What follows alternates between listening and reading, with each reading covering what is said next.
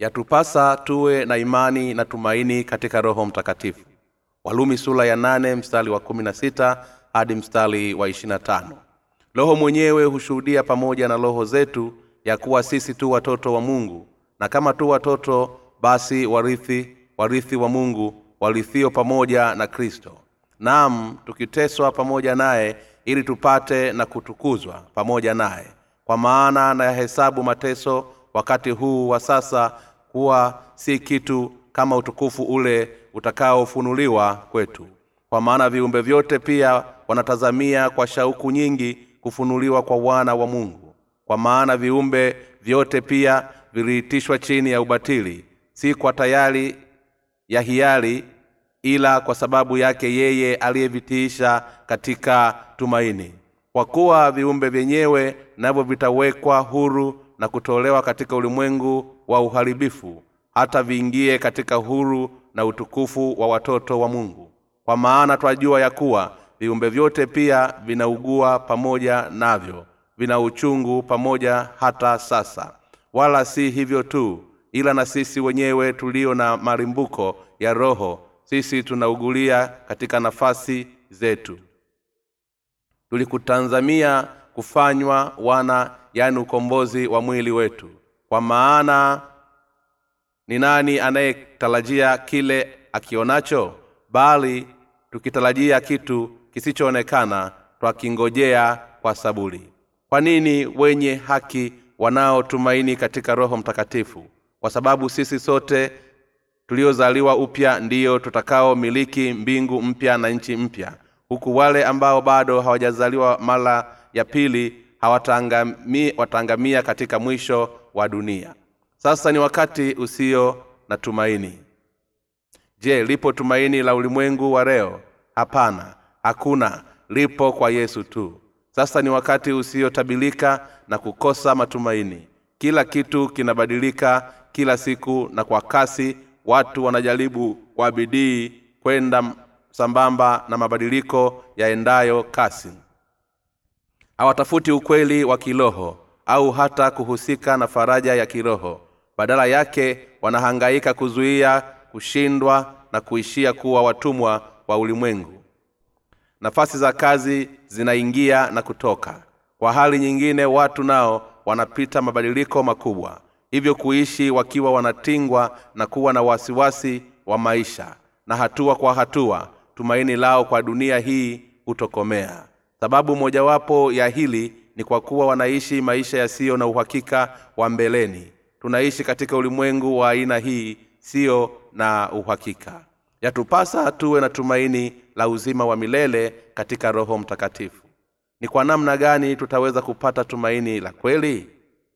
Tunaweza kulipata kwa kuamini injiri ya maji na roho. Tumaini la wale waliokwisha mpokea roho mtakatifu si katika ulimwengu huu bali ni mbinguni mtume paulo alizungumzia juu ya tumaini la kweli mbinguni. Sisi ambao tayari tumekwisha kupokea uwepo wa roho mtakatifu huweza na kuweka matumaini yetu katika mambo ya mbinguni. Tunafanya hivyo kwa sababu tumaini ya kwamba yesu kristo alikuja kuzichukua dhambi zetu duniani na hivyo kutuokoa sisi wenye dhambi kwa njia ya ubatizo wake yesu kwa yohana na damu yake msalabani mungu aliwatunuku tumaini la mbinguni wale wote wanaoamini injili ya msamaha wa dhambi. Walumi sura ya nane mstari wa kumi na tisa hadi mstari wa ishirini na moja inasema kwa maana viumbe vyote pia vinatazamia kwa shauku nyingi kufunuliwa kwa wana wa mungu kwa maana viumbe vyote pia vilitiishwa chini ya ubatili. Si kwa hiari yake ila kwa sababu yake yeye aliyevitiisha katika tumaini kwa kuwa viumbe vyote navyo vitawekwa huru na kutolewa katika utumwa na utukufu wa watoto wa mungu. Viumbe vyote vinatumaini kukombolewa toka kifungo cha uharibifu na kifo. Viumbe vyote katika dunia hii ni vikamilifu. Hivyo vinaugulia na kusubiri kwa watoto wa mungu kudhihirishwa kwa nyongeza pia vinatamani kuwekwa huru toka kifungo cha uharibifu na kuishi milele viumbe vyote vinasubiri siku ambayo havitaoza tena na kuchakaa bali kuishi milele. Siku moja viumbe vyote vilivyoumbwa na mungu vitafanyizwa upya ingawa maua hunyauka na kuoza. Leo hii katika dunia yatakuja chanua na kuishi milele katika dunia mpya. Sisi tulio na uwepo wa roho mtakatifu nasi pia tutakuja kuuona ulimwengu huo mpya yesu kristo alituahidi ya kwamba atarudi tena kuwafufua wale wote walio na uwepo wa roho mtakatifu wakipewa miili mipya ambayo haitaharibika na ya milele kwa kila mmoja na hivyo kupewa uzima wa milele.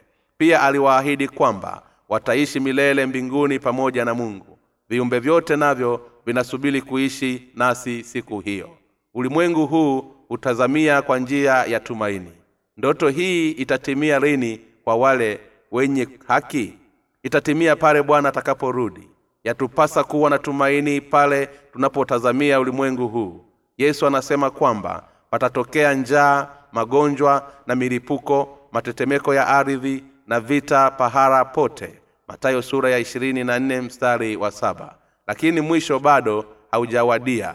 Katika siku ya mwisho wa dunia bwana wetu atakuja tena akifanya upya mambo yote ya dunia na kutubadilishia miili ya kiroho isiyoharibika. Hii ina maana pia kwamba mimea na wanyama nayo pia itapokea miili isiyoharibika. Kwa kuamini hili yatupasa kuangalia ulimwengu kwa kutumaini jipya. Katika ulimwengu hata wa leo walio na uwepo wa roho mtakatifu wanauangalia ndani yao pamoja na viumbe wengine wote kwa hamu wakisubiri utukufu wa ukombozi wa miili yetu tukiwa watoto wa mungu. Tunauangulia ulimwengu kwa tumaini kwa sababu bwana atatufanya kuwa wana kwake ambao hatutaoza au kufa pale atakaporudi. Ingawa dunia itaharibiwa siku moja vitu vyote vitafanywa upya pale bwana atakaporudi tena. Yatupasa kuishi kwa tumaini kwa kuamini hili dunia hiyo mpya itakuwa yenye furaha na ya ajabu mfano wa dunia yoyote uliowahi kuisikia katika simulizi. Hebu fikiria namna ya kuishi katika dunia hiyo kwa muda wa miaka elfu moja na pia tutakuwa na uzima wa milele tukiwa watoto wa mungu pale tutakapoingia katika ufalume wa mbinguni. Yatupasa kuishi kwa tumaini la aina hii. Je unaona tumaini lolote katika dunia hii hapana watu huishi maisha ya furaha ya muda mchache kwa sababu hawana tumaini la dunia hii. Lakini bwana wetu amekwisha tupatia tumaini la mbinguni kwa wale waliokwisha samehewa dhambi na kufanywa wenye haki.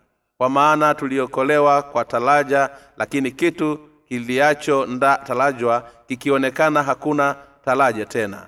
Kwa maana ni nani anayetarajia kule kionekanacho bali tukitarajia kitu kisichoonekana twakingoja kwa saburi. Hii maana yake imetupasa kuwa na subila katika ujio wa yesu kwa mara ya pili kwa sababu tumeokolewa kwa kuyaamini maneno ya mungu. Tuna uwepo wa roho mtakatifu ndani ya roho zetu kwa sababu tuliokolewa toka dhambini. Kwa maana hivyo wale waliokwisha samehewa na yesu ndiyo wenye roho mtakatifu. Mioyoni mwao badala ya dhambi Pip, vipi kuhusu miili yetu? Miili yetu iliyo midhaifu nayo pia itafunuliwa kupokea uhai mpya wa miili isiyoharibika. Tutaishi milele pamoja na mungu pale yesu atakaporudi tena. Wale waliozaliwa upya kwa mara ya pili wana upendeleo wa kufanyiwa hivyo kwa sababu wanatumaini hilo kwenye roho zao. Na miili yetu itakuwa kamili. Miili yetu itakuwa ya milele na kamwe haitaugua miili yetu ya duniani ni dhambi hivyo si rahisi kwetu kuishi maisha yaliyo makamilifu. Lakini hapo baadaye tutakuwa na uwezo wa kuishi tukiwa wakamilifu. Hebu basi na tutazame mbeleni kuja kwake bwana na kwa wale tu walio na uwepo wa roho mtakatifu ndiyo watakaoweza kuwa na aina hii ya tumaini la uzima. Tumaini mwenye haki ni mbinguni pekee bali hapa pia huwa ni ukweli pekee katika dunia. Bibilia inasema kwamba bwana wetu atarudi mara ya pili pale dunia itakapoangamia katika tabu kuu. Hakika hapa ndipo atakaporudi. Alipokuja kwa mara ya kwanza alibatizwa kwa ajili yetu wenye dhambi akafa msalabani ili kutufanya wenye haki na hatimaye akapaa mbinguni.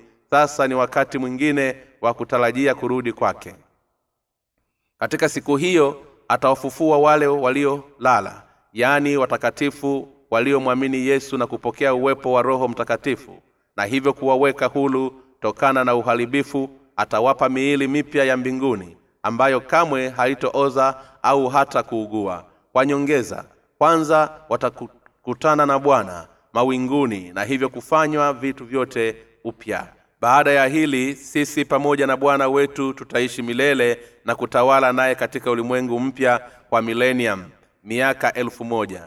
Na kufia dia siku tulizoitumikia injili. Haya ni mazoezi na majaribio katika wale watakao kwenda mbinguni.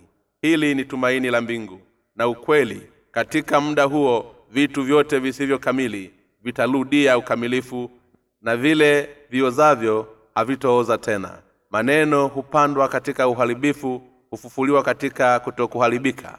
Wakorintho wa kwanza sura ya kumi na tano mstari wa arobaini mbili. Yatatimia katika wakati huo kwa njia ya yesu kristo. Hebu sasa sisi tulio na uwepo wa roho mtakatifu tuwe na ukamilifu. Ya kupasa ukumbuke kwamba vitu vyote vidhaifu hufa lakini huo sio mwisho wake. Yatupasa kuwa na imani ya tumaini ambalo bwana ataufanya ulimwengu kuwa mpya tena tukiwa na tumaini hilo tutakuwa na uwezo wa kuihubiri injili. Tuna uwepo wa roho mtakatifu kwa sababu tuliokolewa toka dhambini. Kwa upande mwingine roho mtakatifu ndani yetu naye anatazamia kurudi kwa bwana hutuombea kwa bwana mungu kwa niaba yetu ili tuishi kwa tumaini na imani pasipo kuvunjika mioyo. Yatupasa kuishi kwa matumaini katika roho mtakatifu. Ni sehemu gani wenye haki wataishi? Itakuwa katika milenium ambapo bwana atafanya upya dunia hii pale atakapokuja pia katika ufalume wa mbinguni. Hivyo yatupasa tuwe na subila ya kutosha katika siku hiyo atakayokuja. Yatupasa kumwamini bwana wetu kuwa ataifanya miili yetu kuwa kamili pale dunia hii itakapoangamia. Yatupasa kuwa na tumaini la utukufu ujao akiwa na upeo wa roho mtakatifu paulo alikuwa na tumaini sawa tulilo nalo sisi. Tunaishi na tumaini hilo pia katika fikira zetu tukisubiri milenium na ufalume wa mbinguni.